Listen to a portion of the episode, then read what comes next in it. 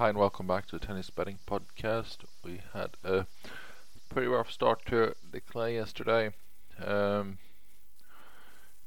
had a, quite a few poor performances. Uh, hard to know where you are at uh, when everyone hasn't really been playing at the surface. A few only had a few matches in there.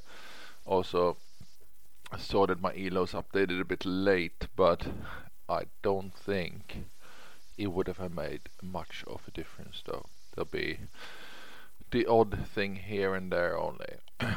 and um, looking at uh, ju just as a general as well, I'm gonna post um, two sets of cards again like we did in Sunshine Double, uh, where course played really slow. We ended up posting the clay elos, and the clay elos is obviously sort of combined clay and overall elo that's worked in the past. Um, just like the hard court one is a hard court combined with the overall.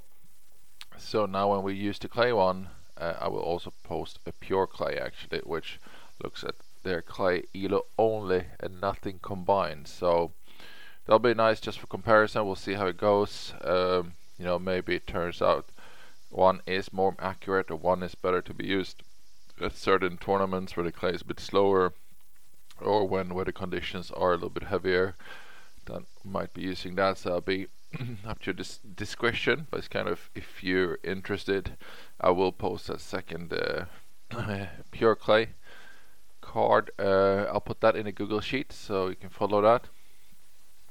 And uh, I won't be running through it because it'll just take too long. It's quite a lot of matches there.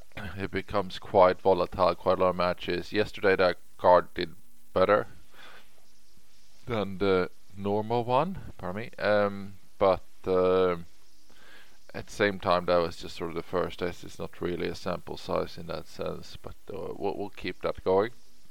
So you can see, um, could be that uh, tournament or two into clay, we see that that's a better way to go, so we'll stick with that then. So let's move into today though. we only have um, two two matches on the men's side, and that is uh, all Marrakesh. We got O'Connell against Bonadio. O'Connell 1.86 minus 116. He's at 72% for two units. And we have Gasquet against. Müller is 1.73 minus 137. 69% confidence there for two units as well. Then we move to women's. And we have tournaments in Charleston and Bogota. Uh, the only value we see is in Charleston. And we'll start with Niemeier. It's up against McNally. Uh, 1.73 minus 137. 69% two units. Pretty straightforward. And now we got Danielle Collins for one unit. Just sneaking into one unit, 61%. 1.78 minus 128 against Shelby Rogers.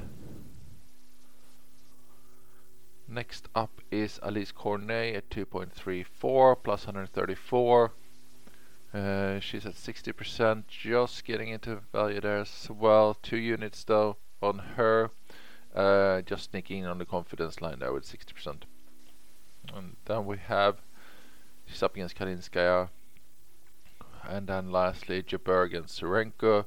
Jabeur 1.7, minus 143, 72%, 2 units, uh, except expecting Jabeur to start kicking off her season a little bit better. She's had a few bad weeks, didn't really recover well from her injuries. Hopefully, she'll be back in form here and should comfortably be winning matches like this on normal form. Uh, nothing in Bogota as said. Uh, and then obviously um, you can look at the clay card if you want it's about twice as many matches there I would say. So that'll be posted. So for now O'Connell, Gasquet, Niemeier, Collins, Cornet and Jabeur so that's today's card. Hopefully we'll have a good one. Enjoy all the clay tennis. Uh, good luck with all your bets. Thanks for listening. Bye bye